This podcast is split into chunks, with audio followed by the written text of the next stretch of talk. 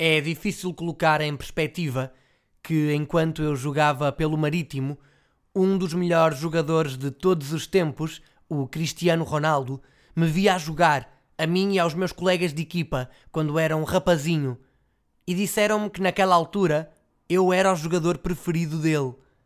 Estas palavras são do protagonista deste episódio e foram proferidas em janeiro deste ano para o relato Histórias de Futebol.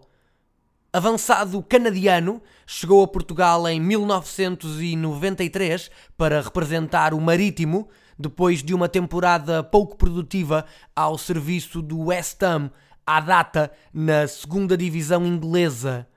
O dia dezanove de dezembro de mil novecentos e noventa e três marca a sua estreia nos relevados portugueses. Foi nos Barreiros, num zero a zero entre Marítimo e Estrela da Amadora. Os golos não tardariam em aparecer. Menos de um mês depois, a nove de janeiro de noventa e quatro, marcaria por duas vezes, ajudando o Marítimo a vencer o derby frente à União da Madeira.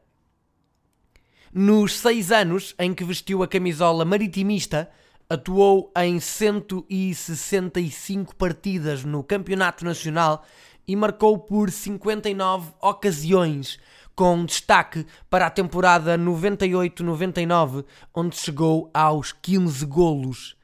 Foi peça importante na chegada do Marítimo à final da Taça de Portugal noventa e quatro noventa e cinco, tendo marcado o golo que eliminou o Futebol Clube do Porto nas meias finais. Nas competições europeias, cumpriu seis jogos na Taça UEFA, tendo enfrentado a Juventus em noventa e quatro noventa e cinco e o Leeds United em noventa e oito noventa e nove.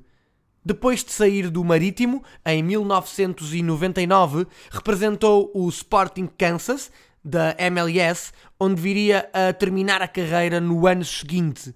Foi internacional pela seleção canadiana, ao serviço da qual disputou a Gold Cup em mil novecentos e noventa e três e em mil novecentos e noventa e seis.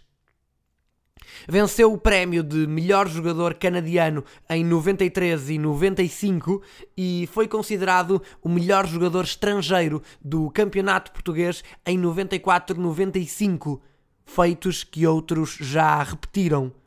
O que muito poucos se podem gabar é de, em tempos, terem sido o jogador preferido de uma lenda do futebol mundial.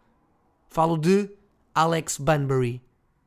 Eu sou o Paulo Freitas e este foi o décimo terceiro episódio do podcast No Mundo dos que são Grandes. Até breve.